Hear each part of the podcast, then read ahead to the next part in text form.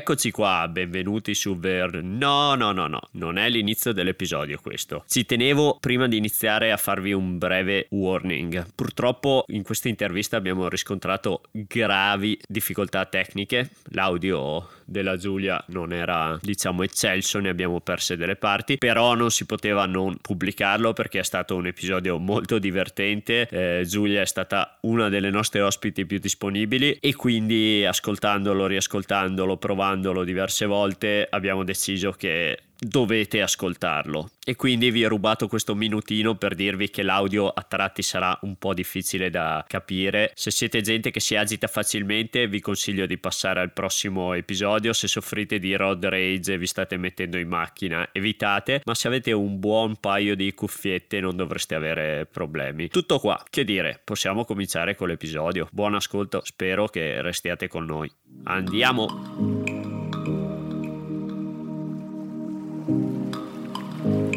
Eccoci qua, benvenuti su Vertigini, il podcast di alpinismo che vuole raccontare la montagna attraverso persone e non eroi. Io sono Matteo Pidon e qui con me c'è l'illustrissimo 9C+, Ale Zanchetta. Buongiorno, buonasera, buona mattina, dipende quando ci ascolterete. Oggi abbiamo, intanto arriviamo da una serie di problemi con wifi, connessioni, insomma questo è un episodio in cui abbiamo avuto parecchi problemi tecnici, ma l'abbiamo portato a casa alla grande perché è una bella, sì. è una bella storia, sì. insomma. Molto bella, bella storia e tra l'altro ringraziamo ancora Giulia che si è prodigata per la causa. Sì, anche lei e c'ha i fantasmi in casa. Ma sentirete tutto nell'episodio. No, comunque, cioè, non Figa. parliamo di, di Margherita, eh, abbiamo una futura atleta olimpica probabilmente. Cioè, e speriamo eh, futura campionessa del mondo tra l'altro. Uh, esatto, siamo qua tutti a tifare, quindi stasera parliamo di sci alpinismo, del circuito gare, di queste Olimpiadi che, che stanno per arrivare. E un po' anche di eh, i, la- i, lati oscuri, di, chiamiamoli lati oscuri di questo sport, o meglio di questo sport applicato a dinamiche come quelle olimpiche. Insomma, io come sempre vi ricordo che il nostro podcast vive di voi, eh, condivideteci e non solo nei social, ma soprattutto nel mondo, con le persone con cui parlate Scriveteci, commentate, lasciateci una recensione, Spotify, qualunque piattaforma. Ragazzi, per noi la vostra opinione è estremamente importante, anche perché, come dico sempre, la vita è fatta di errori e con questi errori noi dobbiamo in qualche modo sistemarli. Grazie okay. a voi. Ok, ed ora, senza ulteriori indugi, sono lieto di presentarvi il nostro ospite. Date il benvenuto a Giulia Murada. Dagagas, sigla! I know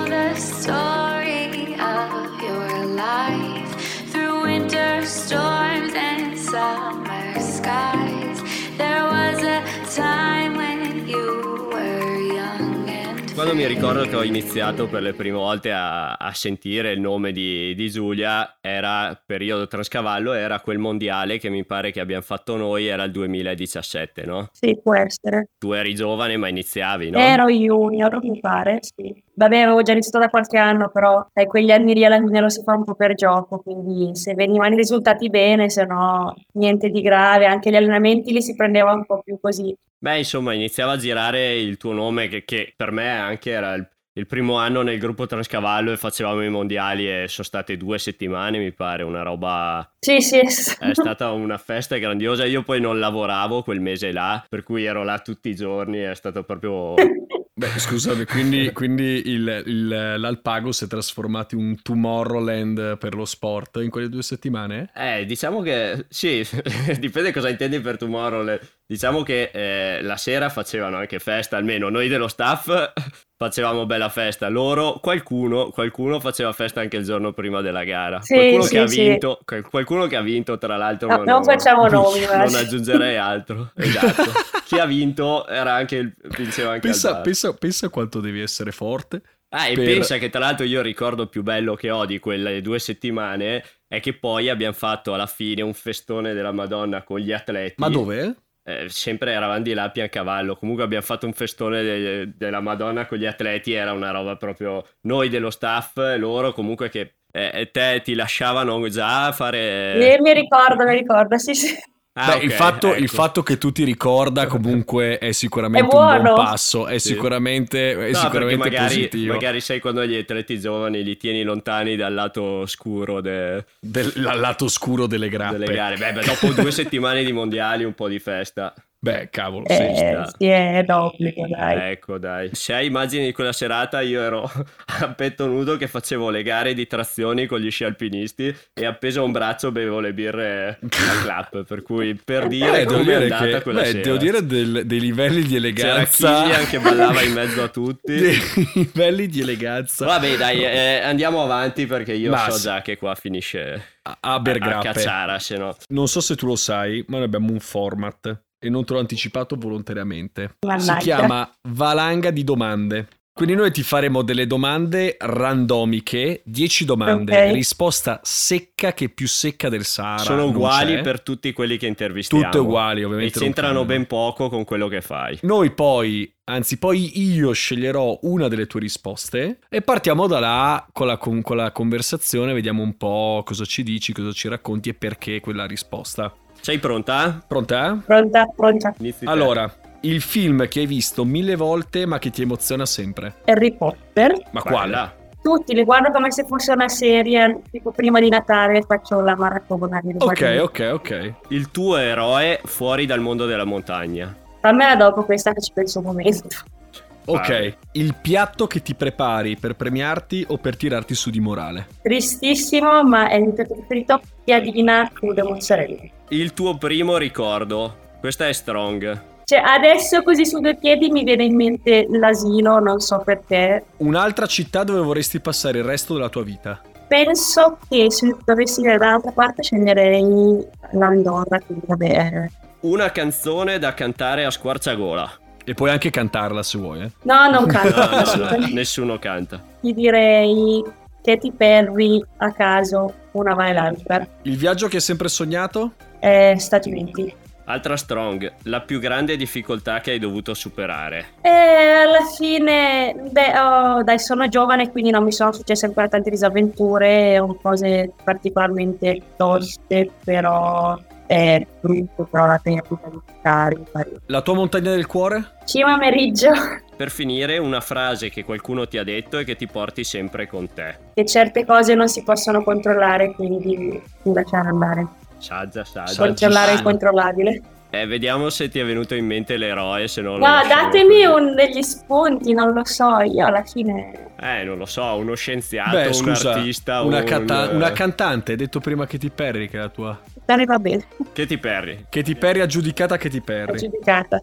E quindi a questo punto ti chiedo perché Katy Perry e cosa ti piace di Katy Perry. Esploriamo i, mu- i gusti Eh musicali. beh, eh, no, più che altro che una- Allora. no, più che altro che no, più che altro perché ad esempio, per quanto mi riguarda, ho un sacco di canzoni preferite. Il Eh? fatto che tu mi abbia detto qualunque canzone di Katy Perry Eh, sì. eh, deve Beh, essere ce l'ho anch'io un paio di album di Katy Perry nel telefono. Sì, ma è che, cioè, sta. ripeto, no- non sono vecchia, però intanto mi comincio a sentire un po' vecchia. Dico, quando ero giovane ascoltavo un sacco di canzoni. Cioè, Eh, eh, sì. periodo penso, in realtà tipo prima, seconda superiore. Sì, E non so, proprio è il mood di le feste che là. facevo in quel periodo là, adesso non Io ero a Budapest quando giravano il video di Fireworks.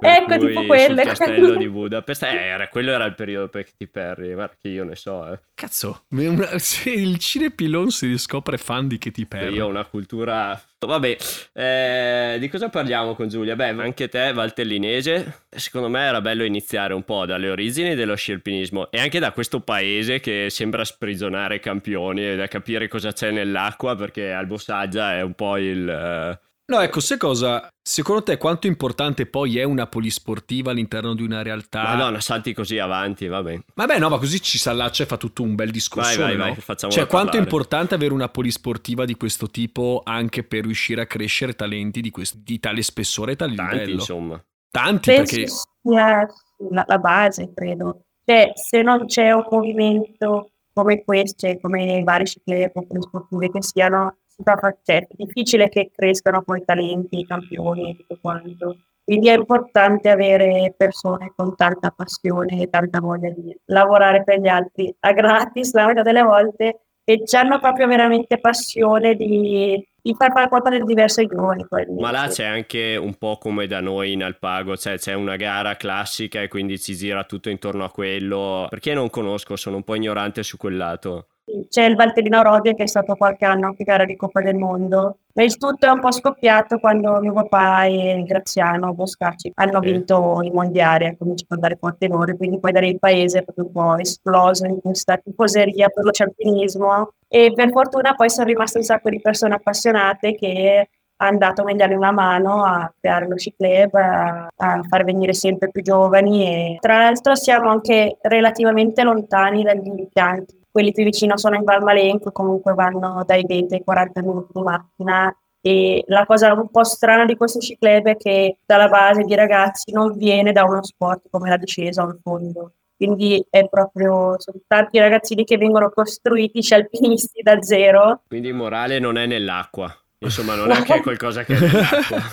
e tu l'abbiamo accennato, hai iniziato perché il papà gareggiava, quindi giovane così ti ha tirato un po' dentro lui. Li hai sempre visti, insomma, queste... Io fin da piccolina mi ricordo che mi portavano qua e là quando mi faceva le gare. Non avevo bene idea di cosa succedesse, cosa stava facendo. E poi crescendo ho visto che quando lui ha cominciato a smettere di fare le gare ho insistito un po' io per farmi provare. E a suo tempo, perché mi ricordo che mio papà voleva portarmi da, da piccolo a fare sci alpinismo, io sono diciamo un po' più anziano, però eh, raramente si vedeva la, l'attrezzatura, insomma, per... anzi ancora adesso non è che trovi l'attrezzatura per i bambini. Diciamo che per un sacco di anni ho fatto ginnastica ritmica proprio tantissimo tempo non, perché vabbè, era un po' come il calcio, tutti i bambini scrivono al calcio, esatto. da me tutte le bambine facevano ginnastica, mi sono andata avanti una vita, sì, perché vabbè, avevo un gruppo di amiche, però in realtà non mi piaceva molto okay. perché va bene truccarsi, glitter e brillantini, però non era proprio il mio mondo stare in palestra, andare a fare le gare nei palazzetti tutta la domenica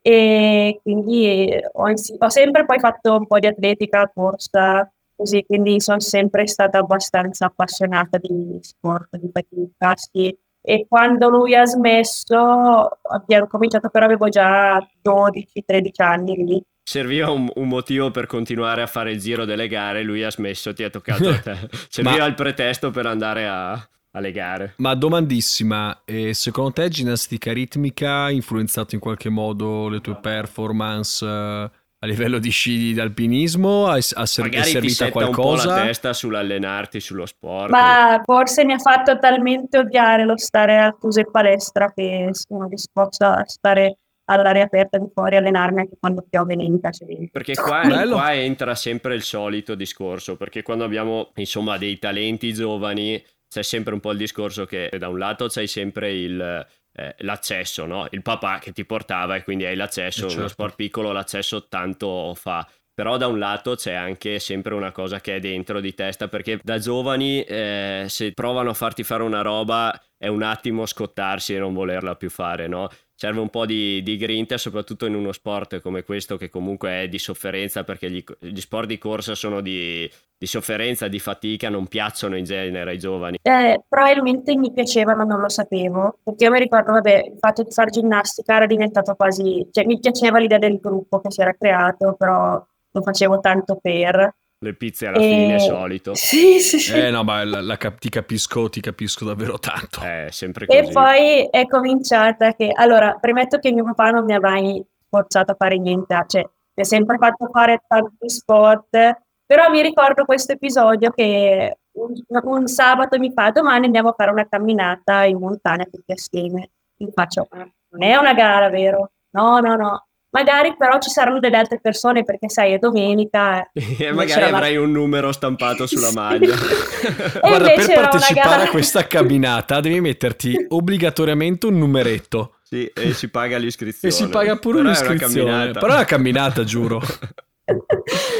e quindi poi sono arrivata, ho capito che non era una passeggiata della domenica in famiglia, però in realtà poi siamo partiti e ero casata. Cioè. Eh, papà, stato, ma scusa, perché per bravo, questa eh. camminata? Forse sono anche un po' competitiva. Ma papà, scusa, perché per la camminata ci portiamo dietro gli sci d'alpinismo? Comunque è stato, è stato, molto bravo perché io, cioè è molto delicata questa cosa. Io so che quando ero piccolo, che non scalavo e mio papà voleva farmi scalare, mi ha fatto provare e non ne ho voluto più sapere fino a 26 anni e adesso è la mia vita quando la mia nipotina era piccola Provavo a farla scalare, ma solo se voleva lei perché non volevo bruciarla e l'ho bruciata lo stesso. Per cui so che è una cosa molto delicata, non ne vuol più sapere. No, poi bravo. mio papà penso sia il re della psicologia inverso, comunque. Ten... Ah, ok. Cioè, sì, in qualche maniera poi ce la fa sempre a farmi fare quello che... Ha scoperto secondo... le regole del non gioco. Non quello che vuole, ma quello che secondo lui è meglio, quindi poi sono finita qua. Bene, bene, beh, è stato veramente bravo perché, ripeto, io ci ho provato e me la sono presa nei denti, per cui bravo il papi.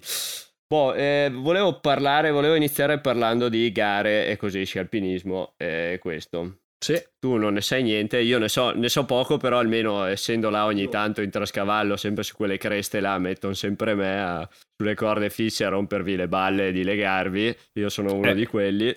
No, più che altro, ecco, questa, no, più che altro la, mm, la storia del, lega, del, legarsi durante le, almeno... Vabbè, partiamo dall'inizio, Ale. adesso eh. ti raccontiamo tutto. Grazie. A te e ai nostri ospiti. Perché io, io di, volevo, sci, di, segnato... di sci d'alpinismo non ne so Vai. una fava. Mi ero so insegnato niente. giù di fare un attimo di palmarès degli ori, i mondiali under 23, mi ricordo qualcosa, poi mi ricordo, beh, l'anno scorso, beh, lei è campionessa nazionale sì. di vertical in carica, no? Perché l'anno scorso avevi vinto te, l'anno scorso anche gran stagione perché ti sei giocata fino all'ultimo la Coppa del Mondo, purtroppo eh. alla fine è andata così, però insomma è terza assoluta che avercene e poi vabbè, eh, avevi vinto il mondiale a coppie con, con, Alba. Alba. E poi hai, hai, anche vinto le principali, almeno una volta, le principali, le classiche che si fanno a fine stagione, si fanno le cose, quindi hai... Ah, e poi aspetta, aspetta, aspetta, la più importante di tutti, hai vinto la Transcavallo. Giusto. Una volta. Ecco. anche se nella formula, quella post-Covid, quella, quindi quella in giornata, Siamo... e dovrai tornare, sì. da sto anno la facciamo, mi sa, già in due giorni.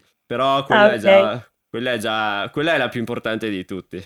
Eh, boh. Beh, soprattutto, per, soprattutto, per, la, no, soprattutto no, no. per la festa finale, ovviamente. Eh, solo, non mi sono mai fermata alla festa finale, solo dopo i mondiali. Beh, ma guarda che la nostra festa, fi- la nostra festa in Trascavallo, di solito quella più grossa, grossa, la facciamo il giovedì o il, ve- il venerdì. Ah. Vabbè, comunque in no, eh, futuro. Poi ti venderemo le prevendite. Boh, partiamo, parliamo di gare e cerchiamo un attimo di capire eh, a Giulia cosa piace di queste gare, perché le gare sappiamo che è un mondo particolare, il confrontarsi è un... Poi tra l'altro mi è parso di capire, eh, leggendo un po', in, che in realtà ci sono un sacco di discipline diverse all'interno dello... Cioè, sci dal, lo sci d'alpinismo in realtà è un mondo, hai il Grand Tour, hai la Vertical, sì. hai un sacco di diverse competizioni. E ancora ci arriviamo. Iniziamo a capire cosa vuole. Esatto, dici tutto.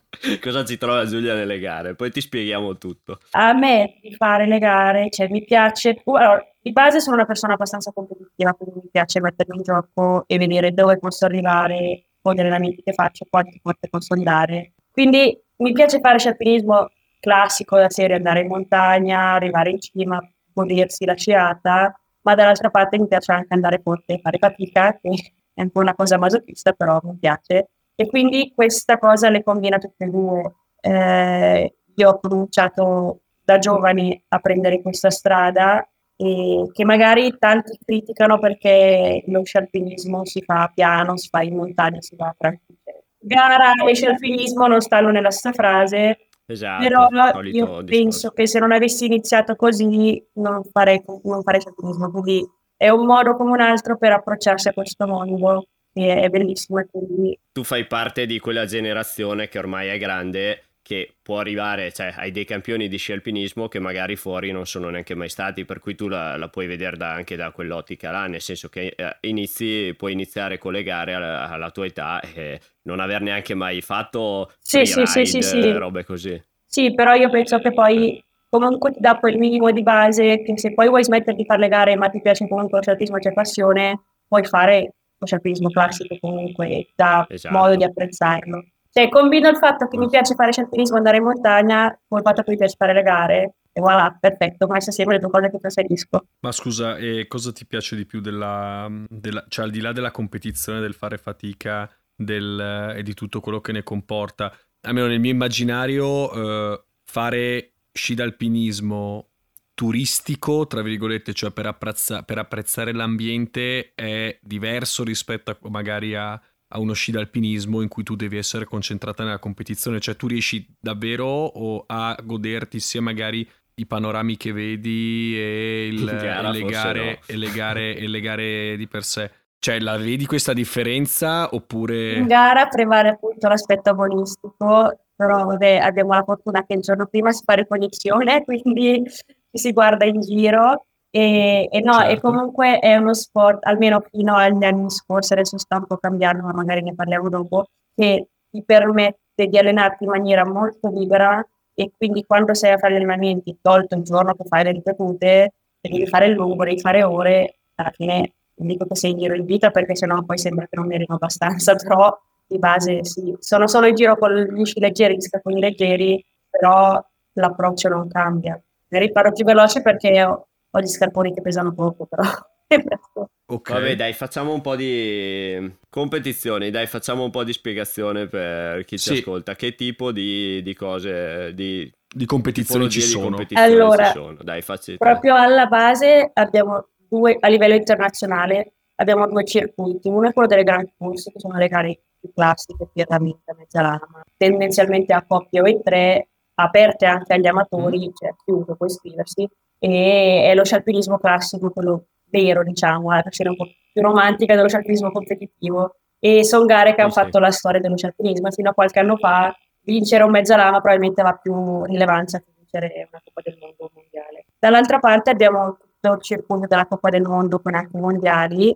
All'interno abbiamo diverse discipline che sono la vertical, la gara sprint, che è quella che poi ci sarà alle Olimpiadi nel 2026, che per chi ha un po' un'idea di che, come sono le sprint nel fondo, diciamo che è molto simile, ci sono qualifiche, poi battaglie quarti, semifinale, su un percorso di circa 3-4 minuti, parte con gli sci, poi c'è un pezzo a piedi, un altro pezzo con gli sci, discesa, per simulare, diciamo, in breve quello che è lo scialpinismo, quindi tutti i vari cambi d'assetto che dobbiamo affrontare su una gara più televisiva, esatto. è quella più televisiva, è quella che ha diciamo messo il piede nella porta per le Olimpiadi perché a loro comunque interessa questo, è quella che puoi gestire molto più facile, è anche quella più strana, quella un po' più snaturata, diciamo, la, la parte alpinismo della parola, esatto. la si sente un po' poco, poi è, secondo me di quella di, di strano ha che conta così tanto una cosa così eh, strana come il cambio di assetto, nel senso che il cambio d'assetto la fa una differenza sì, enorme, sì, sì, no? sì. Io penso, è, è una bella disciplina secondo me, però se è da contorno cioè, alla gara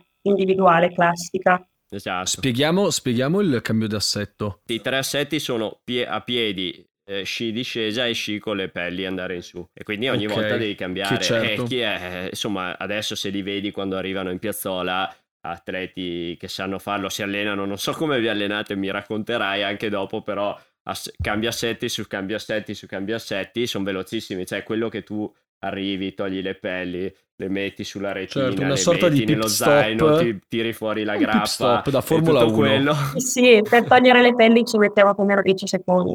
Porca. Esatto, è strana, però è anche vero che magari come quando nell'arrampicata è arrivata la speed e tutti dicevano la speed, eh, cos'è la speed? In arrampicata c'è la gara sì, di velocità sì, sì, che non c'entra niente. Però bisogna capire anche che è il modo in cui, dicevo, metti il piede nella porta per ottenere le Olimpiadi. E poi... intanto quest'anno è così. Poi, eh, fra Beh. quattro anni, magari se vedono che la cosa funziona, iniziano a inserire. Beh, nell'arrampicata, nell'arrampicata, sta avvenendo la stessa cosa. Eh, perché devi, devi entrarci un po' gradualmente. Sti sport così nuovi di montagna eh, devono un po' guadagnarselo il posto alle Olimpiadi. Sì, io ho solo un po' paura che, essendo uno sport così piccolo e poco conosciuto, chi è già nell'ambiente sa che quella è una gara dello sciatismo, ma non è lo sciatismo e basta. Invece, presentato un format così alle Olimpiadi, la mia paura è un po' che magari gente che non sa assolutamente che cos'è lo sciatismo vede quello per la prima volta e dice ah, questo è sciatismo. E quindi ho paura che poi si vada solo in quella direzione lì. È un po' quello che sta succedendo anche in Coppa del Mondo perché ad esempio il calendario di questa stagione prevede tantissime sprint. La cosa a te ti penalizza un pelo, nel senso che te sei, cioè, la, tua, la tua forza forse sono proprio queste più lunghe, la vertical, insomma, quelle robe là, per sì, cui penalizza la, un po'. Cioè, la mia gara forse. preferita, sia come caratteristiche, ma la bellezza della gara in sé, l'individuale. Beh, ma introdurranno sicuramente un individuale che però sarà una sorta di eh, sprint molto estesa. Eh, ovviamente non puoi fare in transcavallo, cioè non puoi farla transcavallo per una roba così in ambiente perché alle Olimpiadi deve esserci un attimo di... No, poi non sarebbe uguale. No, però si poteva creare un format simile, renderlo più televisivo come fanno un po' nella mountain bike alla fine, che rimane super ah, okay. tecnico, spettacolare. Se vuoi una nota positiva ti dico che quando eh, hanno iniziato a a parlare di gare di arrampicata e così sembrava che dovesse essere la morte dell'arrampicata, invece l'arrampicata non è mai stata così, eh,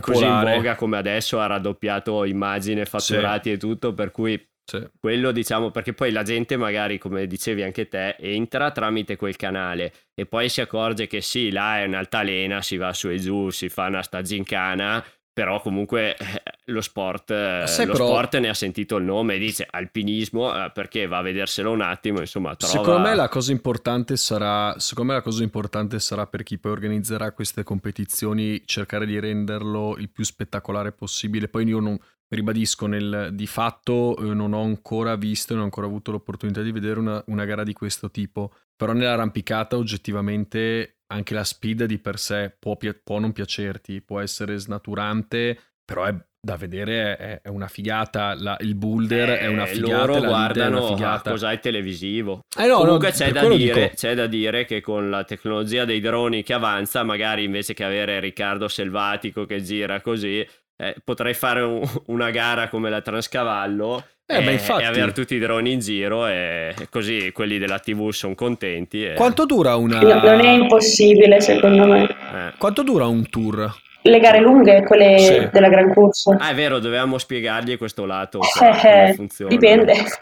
Dai, una a spanne. Allora, tipo Mezzalama, Patruglia. La Patruglia mi pare che siamo sull'anno scorso che l'abbiamo vinta quasi nove ore di gara perché poi vabbè, c'era pochissima neve, quindi abbiamo dovuto camminare molto di più in discesa e mezza lama. Io sono molto brava a ricordare i numeri, però sì, comunque sono gare lunghissime e poi ci sono invece quelle magari proprio corte, però a tappe, tipo la Pierramenta, che sono quattro giorni di gara. Bello. In cui quattro giorni alla fine fai 10.000 metri di stivello. Poi queste gare classiche hanno quel formato a tre o anche a due, sì, non mi ricordo, proprio due, perché sì, richiama un po' quello che, in passato era eh, la, la, conserva in ghiacciaio, la sicurezza. Insomma, essendo gare in quota alcune, quando tu eh, passi nei ghiacciai, eh, la sicurezza sì, vuole... Sì, legato con la corda. Poi ovviamente sono percorsi che sono strapreparati, que- cioè nel momento Però della gara succedere. c'è sì, così sì, tanta gente che non è però è rimasta questa... E può anche succedere magari... Questo retaggio. Sì, diciamo che nei periodi in cui fanno quella gara così, eh, è così, quel percorso là ci passa così tanta gente che non è che li fanno attraversare i crepacci, i ponti, quelli fatti a pelo. Con le scale in alluminio. Passano dove è pieno, però comunque è bello che sia rimasta sta cosa, anche se forse è un po' formale adesso del, del ricordata. Sì, Ma però non... sono gare che alla fine lasciano un sacco di emozioni, a prescindere dalla posizione, io penso che quando fai un mezza lama e arrivi all'arrivo, se sei contento a prescindere. Ascolta Giulia, riusciresti a magari aggiustare eh. un attimo l'aux perché sentiamo un gran... Non so se è quello, è, è, da quando sei rientrata che abbiamo di nuovo le legne. Eh, un calabrone. Eh, non lo so. Boh. Ancora? Sentiamo una sorta di interferenza. Ah, aspetta. Perché sentiamo proprio. Oh, tipo. Sembra un santone, un santone induista che fa meditazione. Magari eh, sembra uno di quei loop eh, di risonanza che di solito è quando un microfono e un registratore, insomma, di solito succede quando vai col microfono davanti alla cassa. Sì, sì, sì. È esatto. una sorta di quei loop di risonanza. Ma in realtà, in realtà Giulia non ci ha detto, ma è in un, è in un eh, tempio induista, buddista, esatto, c'è, c'è, una scuola di meditazione. Sono i vicini che stanno suonando un po' di campane tibetane. esatto, perché s- sembra che fanno... Oh, no. Va bene, dai, eh, speriamo che... Di quei canti gutturali mongoli. Speriamo più che altro per i nostri ascoltatori che no... Vabbè, il Masso si godranno anche loro i eh, canti vabbè, gutturali sì. mongoli. E che Poi cazzo, cioè, non ho capito. No, eh, dai, stavamo parlando del mezzala Lama quanto durassero questi, questi gran, gran, tour, chiamiamoli così, dell'alpinismo. E eh, tra, l'altro fermi, tra l'altro alcuni durano più giorni, hai detto, no? Sì, sì, sì. Mm, son, è un po' come nel ciclismo, sono delle gare a tappe. E abbiamo la che sono quattro giorni, il Tour de che sono tre. Eh, ma come funziona ad esempio? Cioè, tu hai il primo giorno, fai il primo giorno, arrivano tutti poi gli sportivi, arriveranno al rifugio, banalmente, mi immagino così. E parti col vantaggio. E tu parti col vantaggio sul tempo, tipo come nel rally? Nel no. Non so se nel rally ci una no, roba del non, genere. Non so perché non, mi, non eh. ho mai visto uno. Ma no, è, è tipo non so, direi il tour o il giro, ogni giorno si parte, si arriva in un posto, però si parte sempre tutti assieme, poi l'ultimo giorno eh, si stira la classifica. Fai le partenze in contemporanea e non... Sì, anche sì, perché poi sarebbe stato un problema. Questo... Cioè, una persona che parte magari alle 5 del pomeriggio d'inverno perché nel frattempo sono partiti tutti gli altri e si trova no, no, no, alle 8 di sera tra i crepacci al Vabbè. buio e comunque totale. mi pare di capire che questo tipo di gare... Eh cioè, se fosse così, anche, non lo so, la Coppa del Mondo, insomma, sono più emozionanti, divertenti anche per te. Ti piace sì, di poi, nel senso, sono un po' più le gare per il pubblico. Infatti sono anche quelle che raccolgono il maggior numero di iscritti, perché è un po' come sta succedendo nel trail, che più sono lunghe le gare, più sono dure, più ci sono iscritti, perché alla fine sì, sì. è una soddisfazione riuscire a finirle. Poi non dico sì. che la Coppa del Mondo dovrebbe essere di queste gare qua, perché sarebbe una cosa decisamente troppo massacrante. Esatto. Però avere un po' più gare individuali che sono fine sull'ora e mezza, due, però hai un po' tutto quello che hanno eh, Sarebbe bello. Tu, dai, diciamo, essendo in questo mondo gare, guardando un po', strizzando un po' l'occhio a queste gare lunghe e l'altro lato, diciamo, dello sci alpinismo, quello per noi alpinisti, con che occhio l'hai mai guardato? Perché è un altro punto di vista, cioè lo sci alpinismo eh, eh per per andare diciamo a certi livelli da un lato puoi buttarlo sulle gare e dal lato eh, lo puoi buttare sul freeride sull'esplorazione eh, sullo steep sul ripido que- quello sci là ne hai mai fatto o te ancora non hai avuto modo? No in realtà io no eh, mi concedo qualche lo chiamiamo gita di fine stagione in primavera specialmente quegli anni che magari si riesce a sciare ancora bene in primavera che c'è ancora tanta neve e allora sì, lì proprio mente libera dalle gare, cioè non con l'idea mi sto allenando. Ce l'hai un paio di sci larghi con gli Swift di 200 kg con eh, gli scarponi a quattro ganci o no. non li possiedi? No, allora eh, scarpone solo quello da gara, ma diciamo che non, non mi piace cambiare scarpone perché poi c'è sempre dentro abbastanza misurati del carbonio, quindi cambiare scarpone vuol dire problemi ai piedi, okay. 100% e anche lo sci ho cominciato un po' l'anno scorso ogni tanto a usare qualche sci appena un popolare per correre gara, ma è una mia cosa mentale che devo sci largo solo quando smetto di fare le gare, perché sennò poi ti intrippi troppo certo. e non vuoi più sciare, ok? Eh, ma scusa, ma anche la sciata, cioè lo sci largo, la sciata con uno sci stretto in neve fresca magari, quelle volte che ti eh. concedi delle, delle gite fuori porta. Cioè, quanto è rilevante la discesa per te? Per me è essenziale, per te... Ma te, cioè, te, ne frega una fava nel senso Beh, in chiedo... gara non è che sta là a fare le curve eh, no no ma dico no, no io parlo di GT fuori stagione no figurati se si ah, mette okay. a fare i backflip ma, eh, i cosi. adesso ti dirò una cosa che cambierà. No allora se in salita sei leggero fai meno fatica arrivi in cima ti riposate e ti godi la discesa. A meno che non hai un metodo di polvere puoi farti la sciata della tua vita invece hai gli scietti perché anch'io gli, gli sci sarebbe da provare diciamo se... che eh, cioè, un po' di diciamo polvere. No, scherzo, scherzo. Li fanno, li no, fanno... ma allora, quelle gite che faccio fine stagione le conti veramente su una mano perché finiamo la stagione a fine aprile, una volta che il primo ah. di maggio sta tragica. Cominciamo il 20 di novembre e io sinceramente vado ancora quattro volte a sciare se c'è bella neve, poi vacanza. E di neve non ne voglio più sapere. No, quindi in realtà non mi sono neanche mai spesa a cambiare sci e a fare chissà quante prove con sci diversi perché o non c'è più neve o hai detto, hai detto bene all'inizio comunque che hai capito che quella volta che li metti su poi è difficile tornare indietro, per cui aspettiamo di finire la carriera, aspettiamo che passino queste Olimpiadi e poi vedremo. Esatto. No? Però a questo punto eh, ti diamo appuntamento qui nel Belunese per, sperando che venga un bel po' di neve, fare una bella discesa con eh, un bel po' di polvere, Dopo ci si auspica. Ah, dopo eh, le Olimpiadi. Dai. Parliamo un po' di questa, di questa, spada di Damocle che sono queste Olimpiadi in arrivo. Te eh. come le vedi? È, è, strano avere questa cosa poi in casa così fra due anni. È un po' È un po' dura o è motivante come... È un sogno che s'avvera, dai. Sì, di sicuro perché eh, abbiamo cominciato a parlare di Olimpiadi dello alpinismo in maniera concreta due o tre anni fa abbiamo esatto. detto sì, perché ovvio che vogliamo fare le Olimpiadi, cioè, per l'atleta penso sia il sogno più grande per le Olimpiadi. Eh. Adesso stiamo iniziando un po' a valutare la cosa, nel senso, ovviamente io sto indirizzando i miei allenamenti con quell'obiettivo, però come abbiamo detto è un format tanto diverso da quello con cui sono partita io, in cui andavo bene io perché alla fine mi reputo un'atleta di endurance che è sempre andata bene sulle gare un po' più lunghe. E adesso sto cercando di trasformarmi un po' più sprinter, che non è tanto nelle mie corde, più o meno mi sta venendo abbastanza bene, però so che ho dei limiti.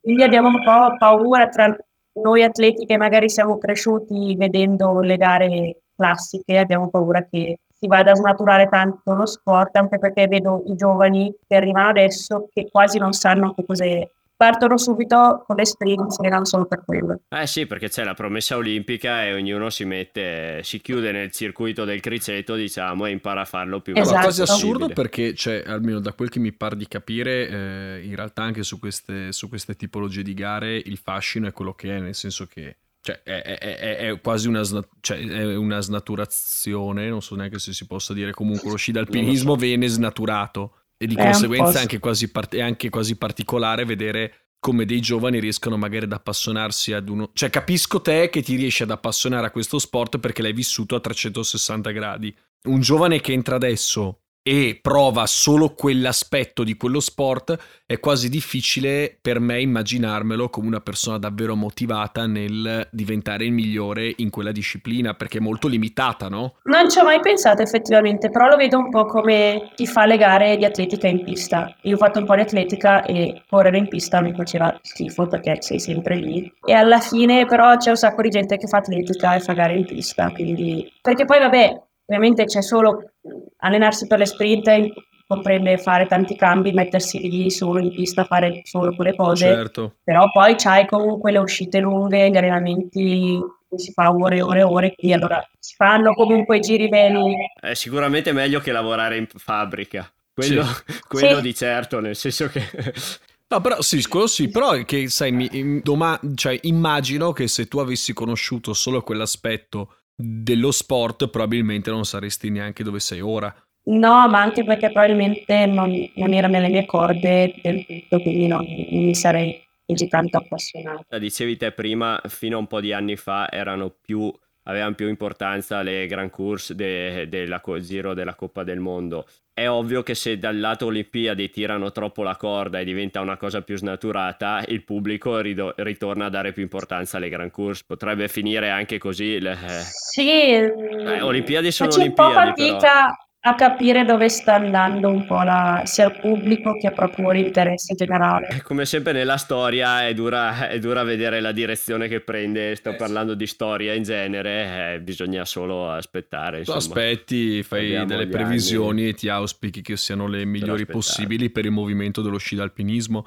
anche perché eh, immagino che anche un po' come tutti gli altri sport outdoor sia cresciuto esponenzialmente negli ultimi anni. E che sta qua... Allora, la parte touring, diciamo, è esplosa, specialmente dopo il Covid. Gente che non ha mai messo un paio di sci, adesso c'è alpinisti. No, poi ero cioè, super contenta di vedere un sacco di gente che sapeva cos'era lo scialpinismo adesso, perché hanno visto anche loro. La parte gare, specialmente appunto la Coppa del Mondo è diventata forse talmente si è alzato il livello ed è molto più competitiva e per arrivare a certi risultati non basta più fare come facciamo qualche anno fa che, che eh. tanto in montagna, va bene. Si sembra poco accessibile e magari scoraggia tante persone ad avvicinarsi. E vedo anche in Italia il numero un po' degli iscritti alle gare di Coppa Italia o italiani, che sia, diminuisce ma perché diventa sempre più impegnativo stare al passo con sì, diciamo che gli sta diventando... Oddio. Adesso, adesso sì, siamo passati dai canti culturali ai fantasmi. I si sono incazzati. Sì, porca miseria. Comunque... Sembra di avere l'anticristo no, sì, dicevo che eh, è un po' eh, il destino di ogni sport che cresce e quindi eh, più gente vuole competere e quindi finisce sull'atletismo. Cioè non puoi più pensare ovviamente di avere i due che vincevano il mezzalama e si sfondavano di birre la sera prima e la sera dopo, inizia a, de- a diventare uno sport in cui se non sei più competitivo se non stai al passo con ogni, con ogni dettaglio, esatto. se non, non, hai la settimana con gli allenamenti, la doppia sessione, come si allena eh, un atleta olimpico. Secondo me ha influito tanto anche la carenza di neve negli ultimi anni, eh, perché quello Ah. Sicuramente, nel senso noi che giriamo con la nazionale o con i vari corpi sportivi abbiamo la possibilità di andare in ghiacciaio già adesso, fare tante ore sugli sci e quindi arrivare a dicembre alle prime gare con già tanti, tanti metri sugli sci e certo, riesci un sì, po' a gestire le gare. L'amatore non, non, può magari permettersi di andare in ghiacciaio adesso, poi c'è poca neve, c'è magari solo un paio di sci e comunque anche il materiale costa io farei un po' l'avvocato del diavolo, nel senso che per me eh, comunque già lo scialpinismo come lo intendiamo race, se vuoi guardarlo più da uno che per me lo scialpinismo è steep, eh, quelle robe là, già lo sci alpinismo race mi sembrava, cioè mi sembra una cosa che non c'entra niente con lo sci alpinismo. Diciamo che è una direzione che a passi prende e sta effettivamente snaturando completamente la cosa, però eh, come si dice la marea solleva tutte le barche. Io penso che eh, certo. salire da un lato aiuti in tutto il resto. In caso dà visibilità sì, a tutto sì. il resto e... Eh, ma infatti, ma il problema eh, sì. neve? Cioè, almeno qua a Belluno oggi c'erano 17 gradi eh, e siamo a novembre. sui prati adesso, vedi cioè, ormai, ormai dovete farci d'erba, non... Eh... Anzi, volevo chiederti un attimo, so che sei giovane, però banalmente, eh, quello che volevo chiederti era, cioè tu come l'hai vissuto? Cioè anche tu hai visto questo cambio radicale nel, nel, nelle precipitazioni, nelle nevicate, nonostante tu sia, tu sia una, cioè, adesso io non sono vetusto, no, ho 28 anni, eh, per carità del Signore. Sì, no, eh, mi mette abbastanza ansia pensare a come sta andando un po' il trend della neve, del freddo e tutto quanto. Mi ricordo da piccola, ma anche solo i primi anni con lo ciclable, si partiva da casa, io abitavo a 300 metri di dislivello, quindi abbastanza in basso, e si riusciva a partire da casa con gli sci. Bello. Non me lo sogno neanche più, ma anche solo sono stata oggi a sciare con lo Stelvio e ha giusto fatto una nevicatina l'altro giorno e sembra sì, si fa paura perché dici è un anno, è un anno, vabbè, quest'anno è andata così, quando ogni anno è un, è un anno, quando ogni anno è un anno. Ti caghi addosso, poi insomma. No, poi quell'anno del Covid sembrava che stessimo un po' tornando in inverno vero, è stato solo quell'anno e basta. Cioè lì le gare passano un po' in secondo piano, nel senso è un problema decisamente più grande. È una bella suggestione pensare che l'anno in cui il mondo si è fermato ci sono state delle precipitazioni a livello, a livello di neve quasi devastanti. A me lo dici. Vabbè, stiamo parlando di sti inverni che, che diventano estati, usciamo un po' dallo sci alpinismo, eh, mi piaceva fare un po' di pausa. Cosa fai d'estate te? Hai detto che finisci gli allenamenti e vai in vacanza. Dove vai in vacanza? Quest'anno sono stata in Sudafrica. Oh, cazzo, grandissima. Dove sei stata? Beh, ecco, l'abbiamo perso. Vai, L'abbiamo vai. girato un po'. Sono stati più o meno 20 giorni tra i Ok, voli. dove? Sei atterrata a Johannesburg o a Città del Capo? No, no, Johannesburg, poi abbiamo girato un po' la parte nord, abbiamo fatto qualche safari e poi ci siamo spostati a Città del Capo, siete lì qualche giorno, abbiamo fatto un po' di camminare. Sì, fondamentalmente sono andata ancora a camminare, a fare i giri. Table Mountain sei andata? Po'... Sì, sì, poi prima quando eravamo di là abbiamo fatto un po' il Drakensberg, okay. ci sono gli scimpanzé invece degli stambecchi montani, questa cosa diciamo sì, è vero. E, però bellissimo, abbiamo messo nella, al primo posto delle nostre vacanze preferite. Poi un anno siamo andati in Norvegia, che la preferisco l'estate che l'inverno. Okay. Beh, sì. Quando siamo qua vicino prendiamo il camper, ci spostiamo un po'. Beh. Comunque... Eh, in pratica a te parti quando, quando, finisce tutto, quando finiscono le Grand Course che di solito sono quelle che fanno alla fine stagione, finita l'ultima dell'anno, Basta. a te d'estate piace partire, non è che devi fare... Sì, poi d'estate in realtà è, io divido il mio anno così, allora la primavera è solo maggio, poi c'è l'estate, l'autunno è tipo ottobre-novembre, poi tutto inverno. Okay. Io quindi ho il maggio che è il mio mese preferito perché non faccio niente che sia allenamenti, gare, proprio stacco il telefono. D'estate devi ricominciare a mettere sulla sì, base, sì, immagino. Sì, sì, sì. Eh, okay. Alla Pazzesco. fine il grosso del lavoro lo facciamo l'estate perché poi l'inverno abbiamo talmente tante gare che non, non ci alleni. Eh sì, effettivamente. Beh, comunque sempre destinazioni fredde perché Sudafrica d'estate non è proprio caldissimo. Norvegia d'estate, ok, è estate, però non è proprio caldissima. Comunque sempre al freddo ci devi stare perché sennò ti sciogli come un ghiacciolo. Eh, diciamo che andare proprio a fare la vacanza spiaggia e basta. Ho provato, ma non ce la faccio. Beh, ma Sudafrica è pazzesco. Eh. Non, non sai stare fermo. Sei andata a vedere le balene? Sì, abbiamo visto i pinguini. No, no, ne Scoli bianchi? Beh, abbiamo fatto... No, quelli no, però abbiamo fatto tre safari. Dov'è che sei andata? E uno Kruger? su a nord, picco- no, nel Kruger non siamo andati, siamo andati in un altro molto più piccolino che era, era un ex vulcano, che è più piccolino, quindi avevo letto su internet che hai più chance di vedere un sacco di animali. Abbiamo fatto un safari da soli con la macchina per conto nostro, poi alla sera ne abbiamo fatto uno con la guida, con la, la jeep, e lì abbiamo visto di tutto, con 20 elefanti tutti assieme che a momenti vengono contro la jeep, un attimo di panico. Pazz- quando ti caricano, pazzesco comunque. Sì, è, fa paura comunque, però è stato bellissimo. No, più che perché ti vedi sta bestia di 5 metri che poi l'elefante africano rispetto all'elefante indiano ha delle orecchie che quando le aprono eh, Un sembra... aquilone. Cioè, Sì. eh, sembra una vela da kite, eh. praticamente un deltaplano e inizia a caricarti è abbastanza... Anche perché sono tra l'altro, penso, tra gli animali più intelligenti che esistano sulla faccia della Terra e Sì, sono in classifica. sì, penso che siano perfettamente consapevoli del fatto che se mai volessero ti schiaccerebbero come una lattina, Esatto. anche la ma- te con la macchina. Probabilmente sono Sì. anche fra i più pacifici. Sì, sì, sono, delle- sono degli animali incredibili. E quindi hai Esatto. fatto be- bello, comunque un bel giro hai fatto. 20 giorni. Eh, Comunque più o poco. meno, sì. Che è tutta la, tutta la vacanza che hai, diciamo. Eh, esatto. Minchia, Sì, poco, eh, porco cane. Eh, oh, te la, se la deve godere. Anche perché mi sa che quando, cioè, tu viaggi per lo sport che fai, però un po' come tutti gli atleti che fanno l'atleta, è un viaggiare un po' finto perché nel senso nei posti dove vai vedi solo il percorso. Ma anche perché poi andiamo in posti, diciamo, in cui non è che c'è proprio un granché da vedere oltre, oltre il tracciato di gara. Sì, quando andiamo in Andorra c'è sempre un po' un clima di vacanza, perché poi abbiamo sempre magari il volo il giorno dopo per rientrare, quindi c'è la giornata di shopping eh, in città, che poi si paga meno, che ne paga le tasse, diciamo, diciamo. Per quello che ci ha tirato fuori l'Andorra all'ini- all'inizio. Sì. Quando... Spese matte. No, però sai, per l'Andorra è proprio... shopping.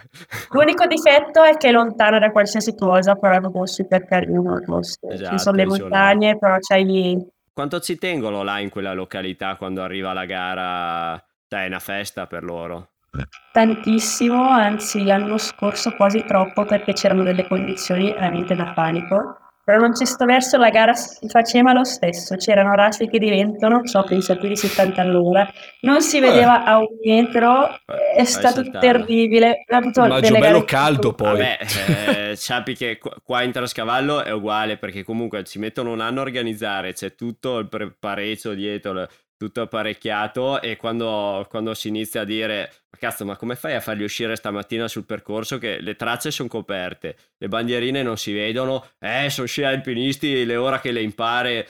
Così dicono, cioè qua devi sentire i vecchi tracciatori. No, no, siamo andati in giro una settimana a preparare le tracce. Eh, Ale, le gare eh, si deve tirare le tracce a sti atleti, no? E quindi hai la doppia traccia per i sorpassi. Certo. E eh, se è brutto, oh, sono alpinisti, devono arrangiarsi, lo così stesso. dicono i miei.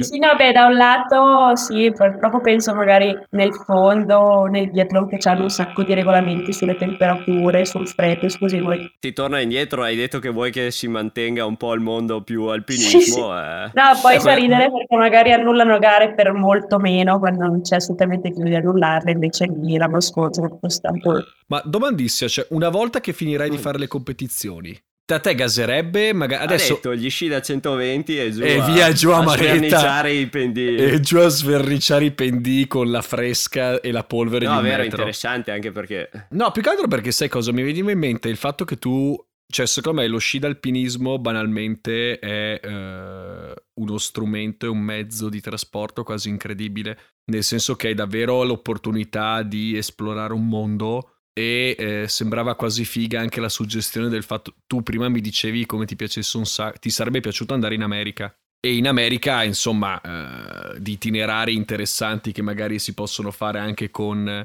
gli sci e le pelli potrebbero essercene davvero tante, magari fare delle concheta- concatenazioni, un maxi Il viaggio, backcountry eccetera. come lo chiamano loro. Eh, esatto. Sinceramente mi piacerebbe come opzione quella di, sai, finite le gare, che hai comunque ancora un po' voglia di, di vivere un po' di sport, andare a esplorare appunto scialpinismo diverso da quello che faccio io, modi diversi di, di fare quello che mi piace fare. E so che negli Stati Uniti hanno tutto un altro concetto, ma proprio anche nel mondo gare, comunque si sta creando un bel movimento di gare anche lì, però anche quelle sono molto più, non so, estreme di come le facciamo noi. È proprio un altro concetto che hanno. Infatti, poi quando si ritrovano gli americani a fare le gare di Coppa del Mondo, vedi che sono abituati a fare altro. Quindi mi piacerebbe vedere com'è che funziona da loro, ma poi mi piacerebbe magari anche l'idea di, non so, andare via qualche anno vai a dare una mano a qualche club a crescere e sfruttare un po' le due cose, cioè lavoricchiare un po' di quello e intanto vedere un mondo un po' diverso da quello che siamo abituati a fare. Poi magari ora che smetto di fare le gare, dove c'è un po' questa differenza, comunque sì. Però mi piacerebbe magari andare via qualche anno. Perché tu, tu eh, sei anche te laureata, no? Mi pare di aver visto una foto. Sì, sì, sì, cui sì. che, che percorso di studi hai cercato? Allora, io ho una laurea triennale in scienze del turismo e poi ne ho un'altra sempre triennale in economia perché ho fatto ragioneria alle Eh. superiori, quindi ho detto va bene, continuiamo un po' in quella direzione, poi alla fine fare l'atleta il tempo per studiare c'è. I primi anni, finalmente dopo la scuola ero un po' più fresca, adesso mi sono un po' arenata e ho fatto quello che mi piaceva, quello che mi interessava, perché ho detto sinceramente non so quando smetterò di fare le gare, non so cosa mi piacerebbe fare quando smetterò. Quindi piuttosto che andare a fare una cosa perché magari fra X anni devo fare quello, mi sembrava di buttar via il tempo. Ho detto, preferisco fare una cosa che mi interessa e che mi piace, e poi magari quando smetto di fare le gare mi tornerà utile. Poi magari farò tutt'altro e non mi serviranno niente le lauree e tutto quello che ho studiato non sarà sempre Beh, bella Ma intanto ho fatto una cosa che almeno mi interessava e non mi pesava. Beh, posso dirti, secondo me anche il fatto che tu ti sia laureata adesso in economia, eh, hai questo, hai comunque, eh, cioè sei, una, sei un atleta professionista, il, il mercato di... Cioè, il mercato Diciamo dello sci è d'alpinismo e dell'outdoor sta crescendo in maniera impressionante. Secondo me, ne parlavi te soprattutto, che nelle aziende di, eh, nelle aziende di outdoor arrampicato, io, io e lui scaliamo, io per modo di dire, lui è forte, però eh, il, nel- nelle aziende d'arrampicata entrambi viviamo un po' queste sponsorizzazioni e tu dicevi come manchi magari un- una, per- una persona che sia davvero dentro Sì, quel diciamo mondo. che nell'outdoor tante volte manca il collegamento di chi è uscito, diciamo, che lo mettono a gestire la parte di marketing o la parte comunque economica in questa parte, che è- lo prendono da un Ateneo che è uscito e ha la sua laurea là, però in montagna è andato a fare le passeggiate sul rifugio a Cortina e basta. E tante volte quando si mettono a... lo vedi tanto nel marketing, si mettono a raccontare, a provare a raccontare una cosa eh, per chi è dentro sono un po' degli strafalcioni perché si vede che non c'è dietro la minima conoscenza di Lei quello di cui sorride e secondo me ne parlando. sa e sta qualcosa. roba qua succede a tutti i livelli dello sport. Eh, come no? Eh, No, il- sorrido perché sì, cioè, è una cosa che probabilmente quando finirò di fare le gare so che mi piacerebbe rimanere un po' nell'ambiente. Eh beh, cacchio, sarebbe Credo. anche utile. Allenatore forse no perché non mi ci vedo troppo brava e poca pazienza, quindi sarebbe un po' difficile. Però sì, comunque rimanere un po' in contatto con questo mondo e un'opzione magari potrebbe essere quella di continuare a collaborare con le aziende che stanno dando una mano. Beh, direi, direi almeno per quel poco che ti conosco, ma per l'expertise che, che hai, insomma, che sicuramente potrebbe essere una risorsa per tutto il movimento anche. Sì, Sia di solito metti le tue conoscenze, Eh. cioè ci sono poi vari modi di, di vedere questa cosa qua, nel senso che puoi finire nel senso nel materiale, nell'attrezzatura, c'è, o E ci sono mille cose. certo. Sì, diciamo che la laurea in economia comunque da sempre è quella un po', è il ventaglio ampio che tante volte lo fai anche quando non hai bene un'idea, è una cosa che comunque ti... È un po' spendibile dappertutto. Certo. Esatto, spendibile è la parola, Certo. è la parola giusta. Ma poi io penso che il lavoro dei miei sogni lo sto già facendo adesso, quindi quello che viene dopo posso anche accontentarmi un po', perché adesso sto veramente facendo quello che mi piace vengo pagato per farlo, è bellissimo. Sì, e, e tra l'altro eh, di solito una persona, anche quando ha grandi interessi e così, cioè in dieci anni cambia completamente come persona, per cui è, è, anche un po' strano fare le cose, non so, io quando ho fatto l'università l'ho fatto con un'idea, ah, ho studiato una cosa con un'idea e adesso faccio tutt'altro e non è che non mi è servita perché comunque le cose fanno il giro, però quella cosa di scegliere a 18 anni eh, cosa vuoi studiare perché quella è la mia strada, è un po' una cazzata di come funziona il sistema adesso, nel senso che non puoi far scegliere a 18 anni. È una strozzata. A 18 anni mi interessava solo bere e far festa. Ma io volevo, fare, attimo... io volevo fare il procuratore sportivo di calcio, ma eh, pensa esatto. te, mi sono trovato a fare giurisprudenza per quel motivo là e alla fine faccio, cioè no, non faccio tutt'altro rispetto a giurisprudenza, no perché ho l'esame il prossimo mese. Però, insomma, cioè non, di certo non voglio più fare il procuratore sportivo per un giocatore di calcio, questo sì, è poco ma sicuro. Quindi eh, hai una buona filosofia. Ma sì, cioè oggettivamente... Ah, ribadisco, la vita è fatta per sbagliare, punto. Si sbaglia, si impara e si va avanti. Quindi esatto. sti gran cazzi. Vai, eh, visto che non sappiamo più cosa dire di questa cosa qua, no, eh, torniamo nel campo, nel campo scialpinismo mm, perché io certo. ho due argomenti che mi interessano abbastanza. E uno di questi è allenamento, parliamo di allenamento. Perché comunque lo dicevamo anche prima, ah, ormai beh, sì. lo sci alpinismo si è un po' dovuto adeguare a, all'atletica, non vale più la regola del gioca la sera prima in rifugio e il giorno dopo solo perché non lo fa più nessuno. Adesso c'è abbastanza gente da competere che, che insomma se non, se non, sei un atleta professionista come te, se non, non ti alleni come ci si allena seriamente, difficilmente fai. E a me interessa molto il discorso perché da quest'anno devo provare anch'io il discorso del te sei sul doppio allenamento a settimana, sei in quella fase là o ancora a no, volte scusa, il doppio sì. giornaliero? Sì, Quindi sì, sì, settimane sì, di carica fai il doppio. Non tutti i giorni, però sì nel periodo di carico, immagino, prestagionale, fai... Sì, poi... Com'è una anche... settimana tipo, dai, diciamo, com'è una settimana tipo di quel periodo? Questo periodo si fa tante, tante ore, perché si comincia a sciare in ghiacciaio, quindi super lente, tante ore, eh, okay. però in realtà poca qualità, quindi è massacrante semplicemente, almeno per me, per la quota, però per il resto si sta in giro abbastanza al pascolo e si prende un po' confidenza con i cibi l'estate dove si fa un po' il grosso secondo me perché poi l'inverno a parte magari dicembre il periodo in cui ci sono poche gare si riesce fare qualcosa però in realtà si scia eh, riposo gare riposo gare. Quindi l'estate invece sì si fanno tanti doppi quindi due allenamenti al giorno che magari al mattino almeno io al mattino magari faccio un po' di lavori di qualità magari le faccio a piedi al mattino di corsa o con i bastoni e il pomeriggio vado in bici oppure si va in bici, pomeriggio si va in palestra, si cerca un po' di, magari quando si fanno i lavori di qualità, poi pomeriggio uno scarico. No, no, che il buono che abbiamo nello semplicismo è che l'estate non ti annoi perché fai di tutto, cioè bici, mountain corsa, camminata, schiolo. Arrivate, arrivate a quei regimi da... Eh eh, doppio tutti i giorni o è comunque un doppio quando è poi scarico buono, eh, quei periodi là? Sì, no, è che il doppio non lo vedo come una roba che per forza deve essere una cosa massacrante. Cioè, non è detto che le settimane in cui doppio più volte durante la settimana siano più intense di quelle in cui magari non doppio mai. Tante volte, appunto, poi col fatto che siamo atleti professionisti, di lavoro facciamo quello, c'è la gente che lavora eh, otto ore al giorno in ufficio, non dico che dobbiamo andare in pari per forza, però magari puoi sfruttare quel tanto tempo libero che hai per andare a lavorare su cose che gente che lavorano a tempo, quindi magari anche gli aspetti tecnici. I doppi di solito, i doppi si fanno per aumentare eh, i, i, chilometri in questo caso il tempo yeah. e ovviamente si sta in soglia bassa cioè sta in soglia bassa e non vai sopra certe soglie se no poi il doppio cioè la sera non è che lo rifai eh, no, poi vabbè, adesso c'è un po' quella teoria di fare due sessioni di allenamento di, in soglia al giorno, perché almeno puoi fare più minuti di lavoro, però suddivisi due volte al giorno, se lo facessi tutto in una giornata sarebbe troppo, invece così hai tempo di recuperare. Poi ci sono mille teorie, mille sì, modi per dare nomi fighi alle cose, in realtà è... Ognuno trova quello che funziona per lui alla fine. Ma Giulia, domandissima, è, è più difficile l'aspetto mentale o l'aspetto fisico nei tuoi allenamenti? Negli allenamenti fisico, in gara mentale.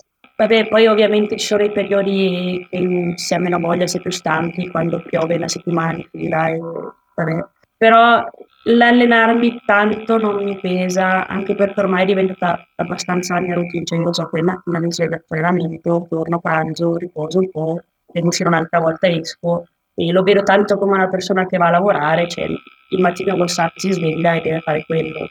Certo. Sì, sì, se hai quella mentalità là. Sì, sta. ormai sono entrata talmente, penso, in questo loop che non, non me lo faccio anche molto volentieri. Esatto, è, tutto, per... è, tutto, il contorno perché comunque quando uno sport, cioè quando si progredisce in uno sport e diciamo si inizia a grattare il fondo del barile, cercare di fare ogni, diciamo, ogni det- lavorare su ogni dettaglio per recuperare margine su, su tutto perché quando uno sport c'è tanta competitività eh, l'organismo umano è quello per cui gli atleti tendono ad essere tutti a tendere a un asintoto diciamo vabbè, sì. diciamolo in maniera un po' più umana sì, sì, ad arrivare tutti a un certo livello e quindi la differenza lo fanno i dettagli tutta quell'altra parte dei dettagli mangiare nutrizione eh, eh, quelle sono le cose che mi pesano un po' di più eh immaginavo anche il mangiare. Cos'è, cos'è la, la, la, parte peggio è, è, mangiare, immagino. Mangiare, Come poi... Sacrifici.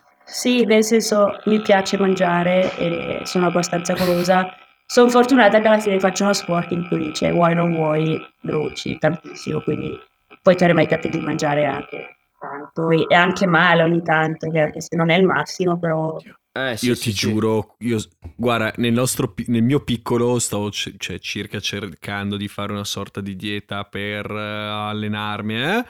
E due giorni fa ho, rispe- ho, risperimentato dopo tanto tempo le gocciole con il latte. Eh, sta- cioè, una cosa. Piano, allora ti racconto io la mia storia delle gocciole. Io per praticamente 32 anni della mia vita la mia colazione, non con latte, col tè, ma la mia colazione era tassativamente gocciole e stiamo che parlando buono, di un pacco ogni tre giorni nel senso Porca che io mi sfondo di zuccheri e nel tè ci sono tipo due cucchiai da minestra di zuccheri. L'anno scorso per allenarmi ho sperimentato con sta chetogenica e ho provato quella perché negli sport di endurance la chetogenica lavora. Insomma rimuovi i carboidrati rimuovi gli zuccheri durissima per me, però è anche vero che mangiavo costicine tutte le sere, per cui, cioè, da un lato togli gli zuccheri, dall'altro mangi tanti grassi, però da allora ho eliminato, le, cioè la mattina anche quando non sono inquieto sono rimasto su uova e affettato perché effettivamente anche a livello mentale mi, mi svoltano la giornata, non ti fa... No, poi ti riempie molto certo di più. che le gocciole me le sogno di notte. Sì, no, è che il mangiare... Beh, poi cerco più o meno di mangiare bene, però puoi permetterti di mangiare. Ma una bella lasagna, cioè. Ma certo, no, vabbè, ma quello di sicuro, mamma mia. Ma anche il McDonald's. No, però veramente non ti invidio. No, ma sul mangiare veramente sono abbastanza... Cioè, cerco di stare magari più attenta vicino alle gare, ma più per una questione proprio di non stare male quando siamo in giro ah beh, certo. in Francia che non si mangia così bene, lì sì, un po' non è una pressione così...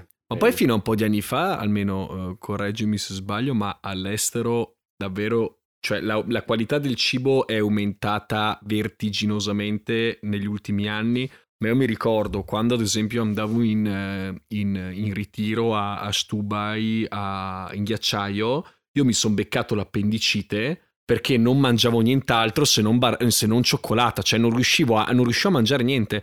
Ho, pre- ho, mangiato così tanta cioccolata da farmi venire l'appendicite che mi sveglio dolorante con io che vado dal mio allenatore, il mio allenatore che sveglia mio padre perché mio padre per farsi il weekend a, a settembre era venuto e mi ricordo mio padre che prende la macchina e mi porta in ospedale più a Belluno dicendomi se ti devono operare almeno stai in Italia. Cioè, è, è in Francia mi, eh, mi, mi dispiace all'estero. che in Francia non sia... No, in Francia è Francia. Una bella, una bella pizza, la consigliamo, una bella pizza in pizzeria in Francia è sempre... Al bacio. Ah. Mamma mia. No, ma infatti l'inverno durante le gare c'è la dieta della pasta in bianco, che almeno lì vai sul sicuro, non sbagli, però dopo un po'...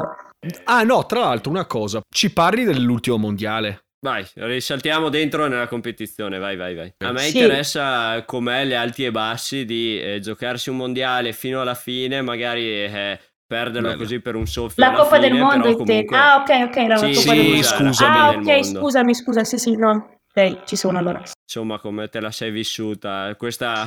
Male, ma no, nel senso, eh, io mi sono ritrovata a un terzo di stagione, no, poi in più in testa a Coppa del Mondo. Non pensavi neanche? No, ma poi ho detto, vabbè, siamo a metà stagione, magari sono in testa io. Poi... E poi ho cominciato a subire un po' di, di pressione dall'esterno, un po' che me la sono automessa io e, e allora ho cominciato a sperarci un po' anch'io. Sono arrivata alla fine, l'ultima, l'ultima gara l'ho persa. Eh, io sinceramente non posso dirmi niente perché ho fatto quello che potevo, anche le ultime gare comunque ho fatto un po' di, di errori ai cambi, però ho fatto delle belle gare. Quella che ha vinto semplicemente era forte. Poi sul momento l'ho vissuta abbastanza come un fallimento, ma perché anche da fuori mi sono fatta un po' condizionare dalla gente che era tutta dispiaciuta per me o no, hai perso la Coppa del Mondo. Ragionandola un po' più successivi, ho detto io più di così non potevo fare. Mi dispiace non averla vinta, mi dispiace perché è il primo anno che l'Italia non vince la Coppa del Mondo, però sinceramente devo essere contento della eh, hai, avuto, hai avuto diciamo le, le sta...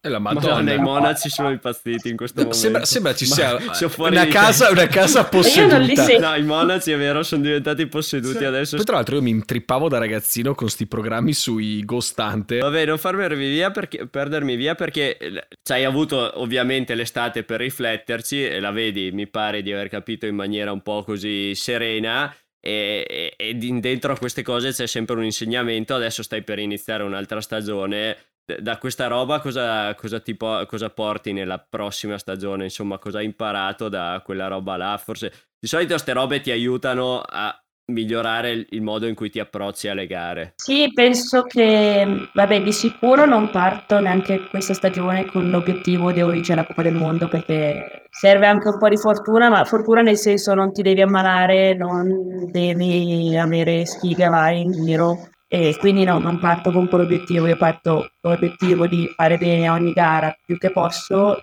fare tutto quello che posso per fare il meglio e poi si vedrà. Sicuramente ho provato a gestire magari un po' di più la pressione o comunque pensare di più al mio senza farmi condizionare dalla gente, che poi cioè, tutta la gente sì, cioè, lo faceva perché mi voleva bene, voleva che vincessi, però... Eh, la cosa pesa, eh, non è facile. Il lato di tutti questi sport quando sei sulla gara... Eh, rispetto agli sport eh, che pratichiamo noi, diciamo outdoor, in cui lo fai, diciamo, con un limite, con un punti te qualcosa, eh, le pressioni esterne sono anche la gran parte del gioco, saper rendere quando bisogna rendere, quando c'è, c'è pressione. Chissà che quest'anno se non ti trovi nella stessa posizione hai l'insegnamento dell'anno prima e dici Figo. quest'anno non mi faccio condizionare, faccio il mio, non ti entra nella testa, è crescere, è così insomma. No, che la cosa che mi era dispiaciuta un po' di più alla fine perché sì, le gare le faccio io, però comunque dietro di me c'è tutta una squadra, c'è l'allenatore, tutti quelli che mi stanno dietro e, e volevo un po'... L'idea di vincere la Coppa del Mondo era un po', cioè sicuro, non la vinco solo io, io e la mia squadra stiamo lavorando bene, anche loro la vincono la Coppa del Mondo. Certo. E quindi mi è un po' dispiaciuto per loro tantissimo perché cioè, c'è sicuramente questo meccanismo. Quando inizi a fare eh, l'atleta professionista, senti anche un certo tipo di responsabilità, immagino. Cioè, ovviamente nessuno se lo aspetta perché eh, non è che quando eh, come esercito gli atleti eh, loro devono fare, se no li licenzi, insomma, però comunque sentirai un po' di pressione o... Sì, il primo anno specialmente, ma anche perché i primi anni erano pochi gli atleti professionisti proprio pagati dall'esercito o comunque da un corpo, dallo Stato, anche all'estero. Adesso in Coppa più o meno sono tutti professionisti. Cioè, in un modo, ogni nazione poi ha i suoi metodi, però sì. Quindi da quel lato dico ok, corro contro gente che ha il mio stesso livello, può fare. Ma in questo aspetto quanto è importante tuo padre? Cioè nel senso che ti ha introdotto in questo sport, eh, ha fatto competizioni, quindi penso che riesca anche lui a comprenderti quando ci sono, non dico queste pressioni esterne, mettiamola così. Cioè...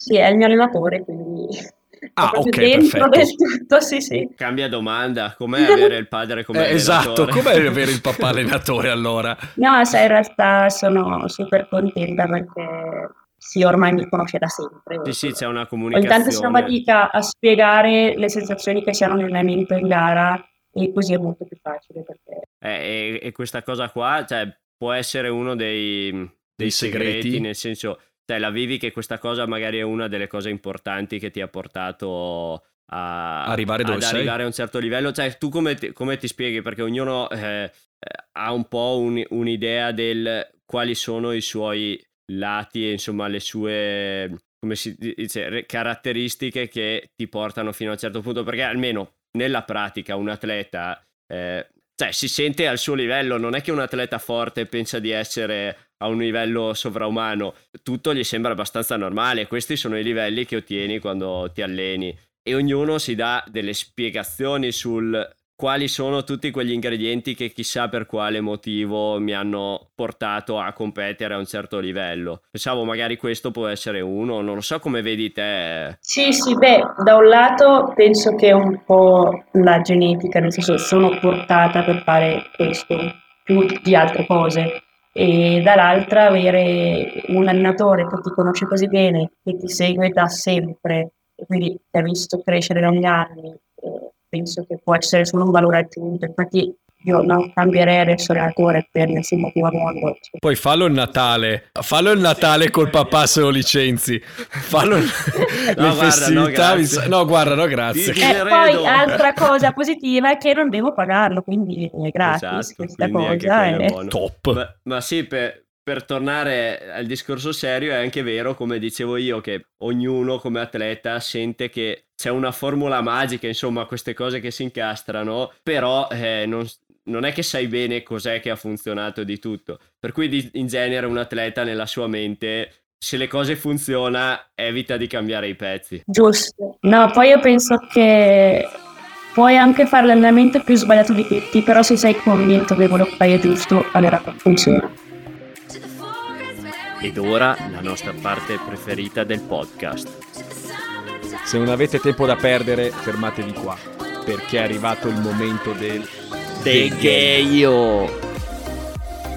Secondo De Gheio, secondo De di, un- di una puntata, beh, non abbiamo mai fatto così fatica con, eh, con la parte tecnica come questo episodio. Sì, devo dire che tra monaci tibetani che infestano la casa della, della- della Giulia, della io- povera Giulia. Io avrei dire- paura a vivere là perché veramente i monaci, ma poi adesso noi non sappiamo quando registriamo questo degheio se alla fine siamo riusciti ad unire, a terminare questa puntata, perché poi l'abbiamo richiamata Il giorno dopo. il giorno dopo e, e- e in qualche modo non si riusciva a trovare l'audio e, e dal momento che poverina ci ha già dato una grandissima disponibilità è stata così carina eviterei di chiamarla per la terza volta per gli ultimi dieci minuti che avevamo perso dell'episodio Comunque- per cui Comunque quando ho ricevuto il tuo messaggio ho iniziato a pensare davvero a quel- all'epoca in cui da ragazzino mi guardavo su GXT, si chiamava Ghost Hunter e c'era il mantra delle VP.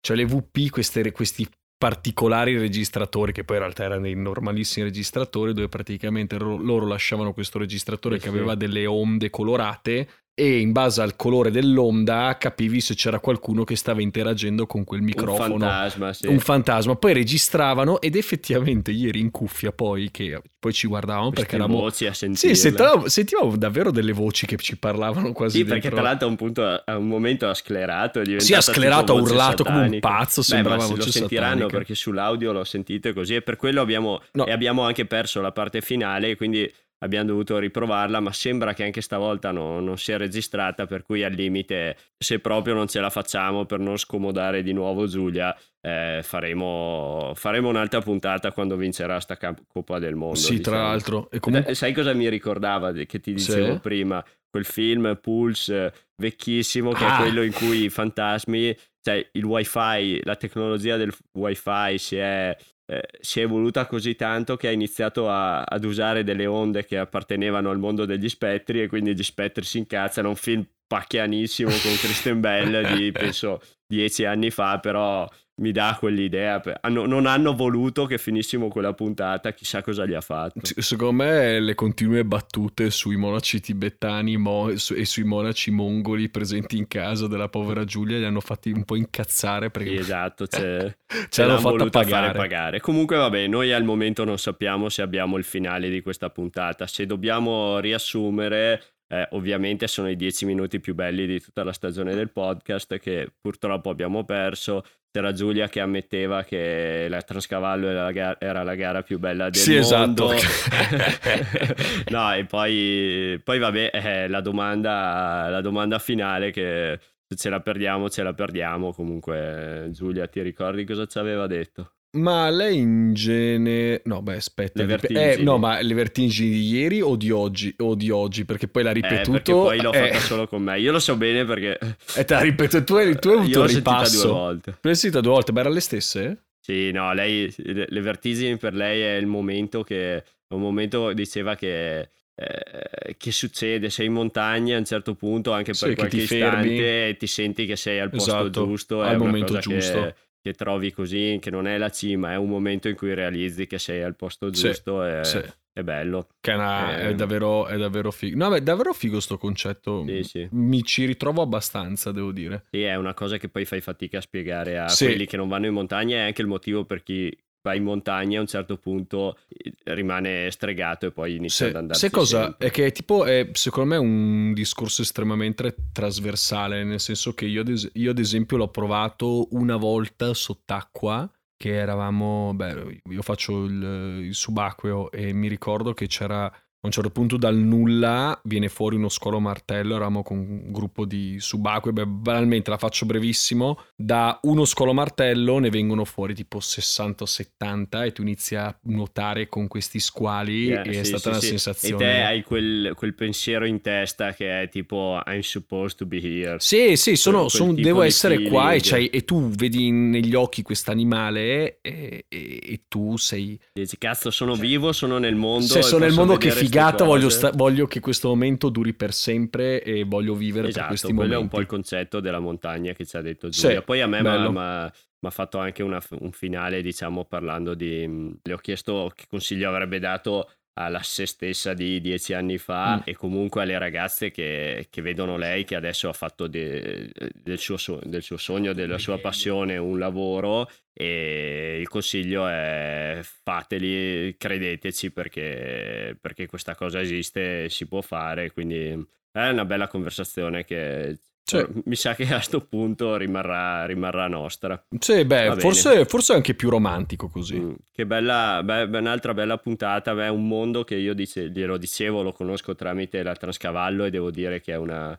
Cioè, il mondo delle gare dello sci alpinismo, almeno qua noi in Alpago, è una figata perché eh, cioè una settimana io prendo ferie tutti gli anni per farmi quella settimana in cui la mattina tracciamo i percorsi con tutto questo gruppo di gente appassionatissima che cresce i giovani e poi i giovani imparano a farci alpinismo perché vanno a tracciare con sti zaini pieni di bandierine da mettere Eh, e poi il giorno della gara e tutte le sere Quando una anno? mondiale Eh, sempre metà febbraio Ah, metà febbraio, quindi il prossimo, ok. ferie già prese Ok, beh, deve essere incredibile più che altro perché le Alpa- Eh, l'Alpago e le montagne dell'Alpago comunque in la generale... piccola Himalaya No, beh, eh, oggettivamente c'è un microclim al di là che sono montagne comunque alte perché cos'è? Penso che No, arrivino al stanno tutte- 2005. gira- no, beh, la più alta sfio- beh, sta sui 2004. Eh.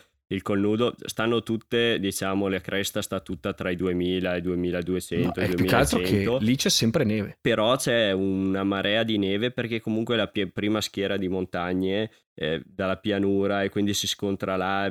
Cioè, diciamo che fa sempre il doppio della neve che fa da altre parti e poi abbiamo sta vi- Val Salatis che per come è strutturata, Eh. anche quando non c'è neve in giro, eh, noi la Trascavallo almeno là dentro riusciamo sempre a farla perché è una sorta di frigorifero naturale in cui fa un sacco di neve, per cui in qualche maniera se ne viene sempre fuori e cioè l'Alpago è una roba che pochi conoscono se non sono Sì. dalla zona, ma per me che un po' le Alpi le ho girate rimane il, il posto più figo dove puoi fare tutto nel giro di 10 metri e Deve adesso sto figo. leccando un po' il culo all'Alpago visto che domani mi ospitano.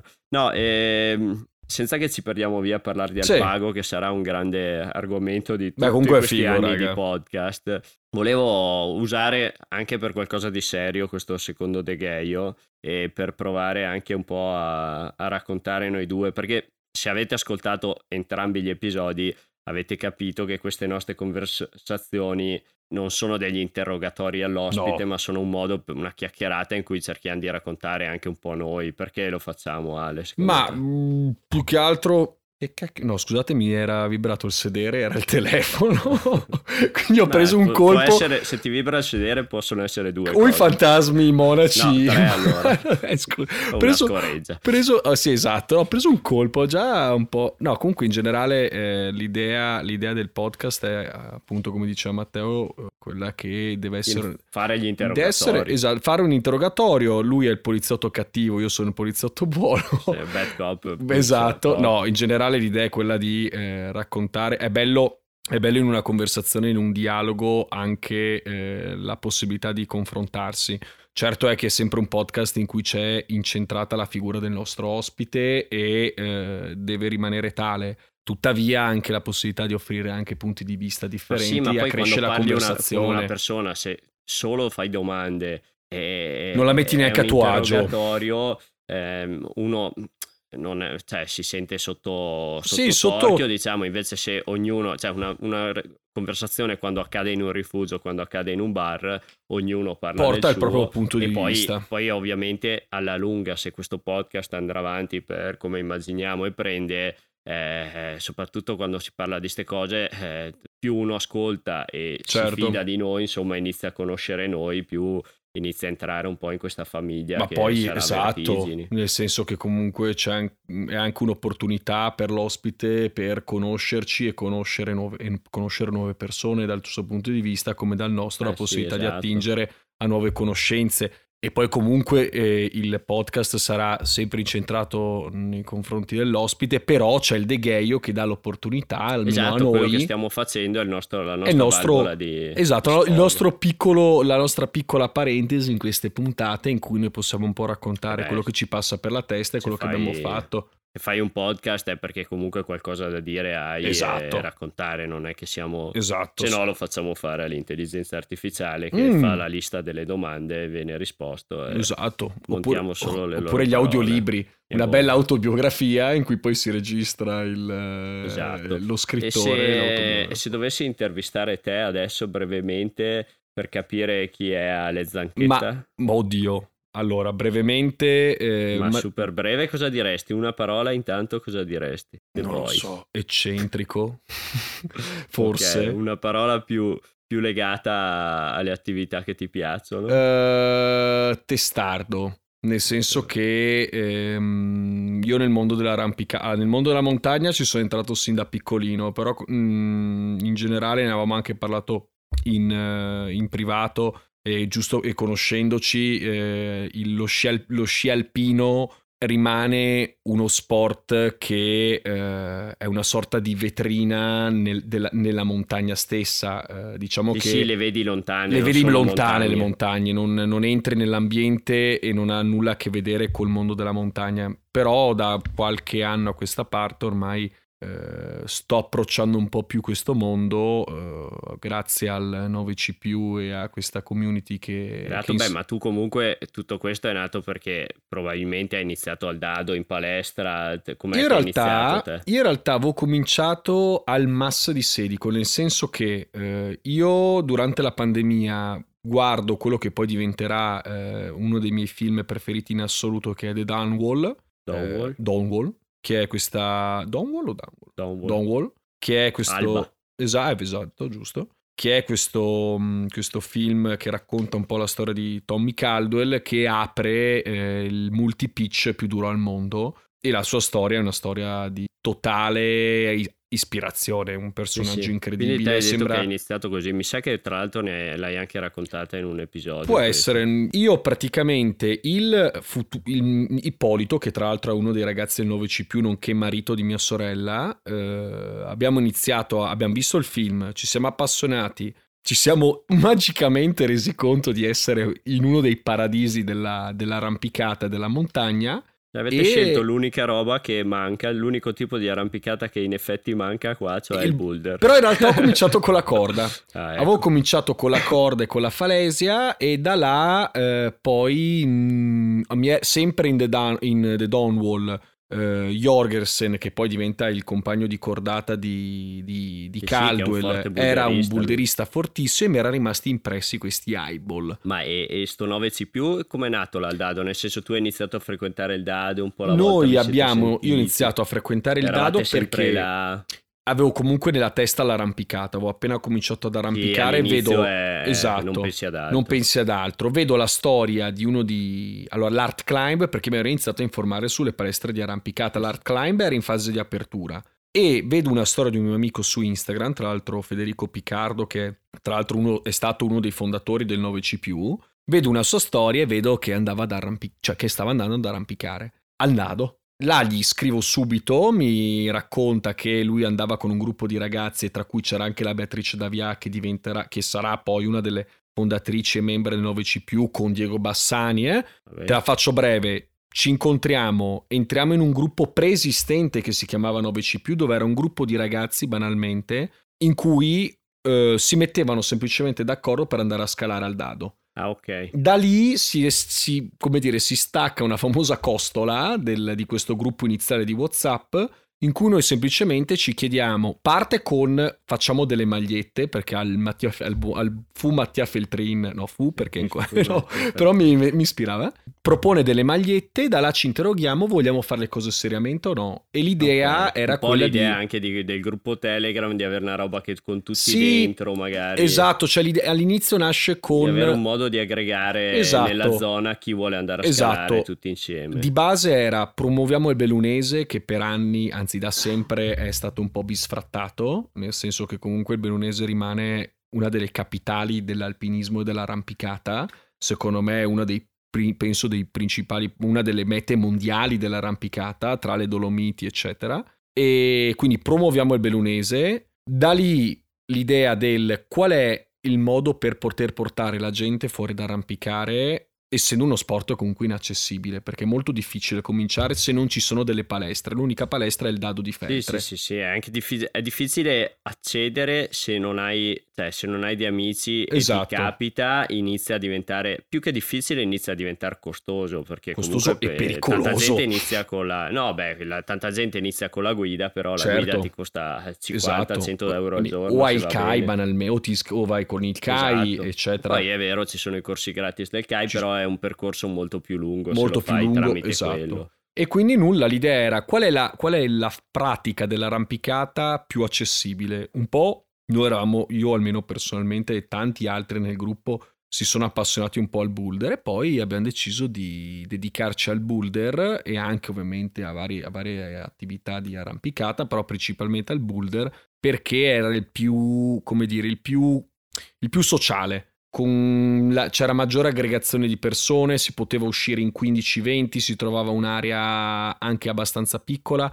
Però da là abbiamo avuto la fortuna di conoscere. Non ci si deve svegliare presto. Esatto, non, devi, non ti devi svegliare presto. E poi la fortuna è stata, da, per quanto ci riguarda, di aver incontrato durante questo percorso tantissime persone, tra cui te, eh, esperte di montagna, forti e che bazzicavano in questo ambiente da tanti anni e che ci potessero offrire tramite la nostra comunicazione dei messaggi positivi, quindi tutta la parte di pulizia blocchi, tenere pulito, non lasciare, non lasciare segni del tuo passaggio. Sì, sì, sì, quindi tutta una parte un po' come dire... E buon, quindi è nato questo progetto, esatto. si è sviluppato e al di là del 9C, eh, chi, chi, è Ale oltre il 9C? Se Oddio. togli, se cancelli tutto se quello che se è togli, connesso. Se togli il 9C, ma eh, in generale diciamo che... Mm, è un monaco, uno spirito. Sì, uno spirito libero. No, eh, io frequent- per quanto riguarda percorsi di studi, sto tra un mese all'esame d'avvocato e, cercherò di passarlo ovviamente perché altrimenti non ci sarei neanche non ci avrei neanche provato. Tuttavia no sem- ho, gran- ho un grande amore per i viaggi e un grande amore in generale per la vita outdoor e eh, sempre non, non, per essere ridondante, però l'arrampicata mi ha veramente dato anche l'opportunità di viaggiare tantissimo e di girare un sacco di posti e quindi di, eh, e di, e di praticare la vita outdoor eh, e anche tanti sport outdoor e combinare magari uno stesso viaggio con tante pratiche, magari eh, non so, in Portogallo mi sono trovato a surfare un giorno, ad arrampicare un altro sì, sì, sì, e quindi più che altro mh, mm, il viaggio all'esplorazione. Le nell'outdoor che, che comunque spingono a ma viaggiare, esatto, prima parlavi di cioè, subacquea, quindi esatto. comunque hai esatto. sempre avuto questo il mio sogno, il mio sogno è se- es- guarda, il mio sogno è sempre stato quello di fare l'esploratore da ragazzino sì. e l'arrampicata e i viaggi aiutano questa... Beh, ma quel tipo di mentalità che ce l'ho un po' anch'io sì, di tu, cercare in tutto, diciamo, l'esplorazione, eh. la vedi anche nel decidere di fare un podcast, nel senso... Eh continuare a provare cose, cose nuove, nuove, imparare sì. esperienze è, una cosa che tanti che alla fine finiscono con l'arrampicata come eh, eh, stella polare è perché hanno questa, questa è un'esigenza ricerca, più che altro un'esigenza di, sì. di, vivere sta vita che, sì. che, è una e quindi di riempirla con più dettagli Poi, possibili penso che tu lo saprai meglio di me è comunque una vita abbastanza impegnativa perché è, un, è un generale un'attività è uno sport e sono attività che richiedono tanto tempo tanti sacrifici e tanti soldi.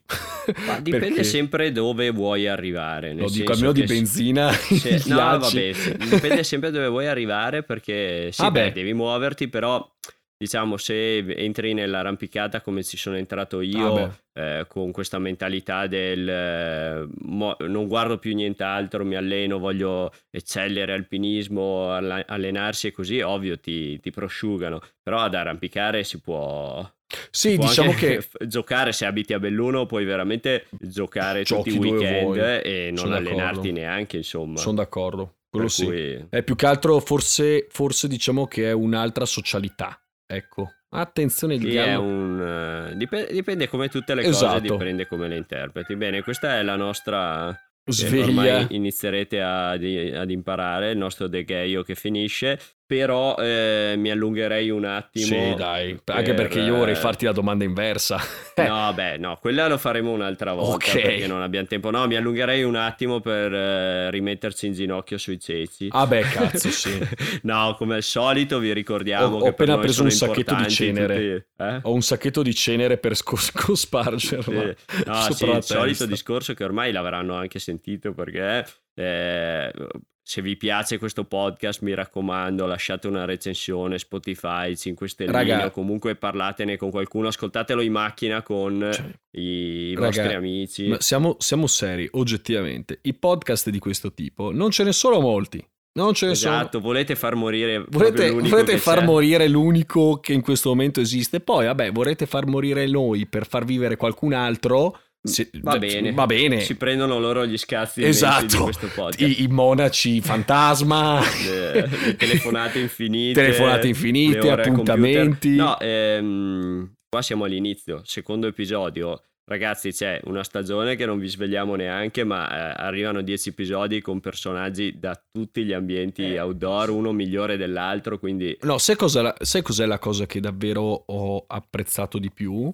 È che siamo riusciti comunque a... Com- ripeto, è un mondo un po' particolare quello dell'outdoor in cui si celano tantissimi personaggi che potrebbero avere risonanze a livello nazionale, internazionale eh sì, e alla fine eh, per un motivo o per un altro hanno fatto una scelta anche etica di sì, rimanere beh, nomi noti, esatto. nomi meno noti, esatto. ma soprattutto discipline diverse. tipi, eh, momenti della vita di tutti i tipi, esatto. eh, pensieri di tutti i tipi. Quindi di sicuro questa prima stagione, se anche sarà l'ultima, è pronta, ve la potete ascoltare ogni settimana un episodio e, e diciamo che ogni lunedì vi ascoltate la puntata, avete una settimana e se anche questo esperimento dovesse finire con questa prima stagione, io spero di no perché noi comunque, a parte il casino, le serate che passiamo qua ci stiamo divertendo sì, come i matti, però insomma è, è comunque un, una, bella, una bella stagione. Sì,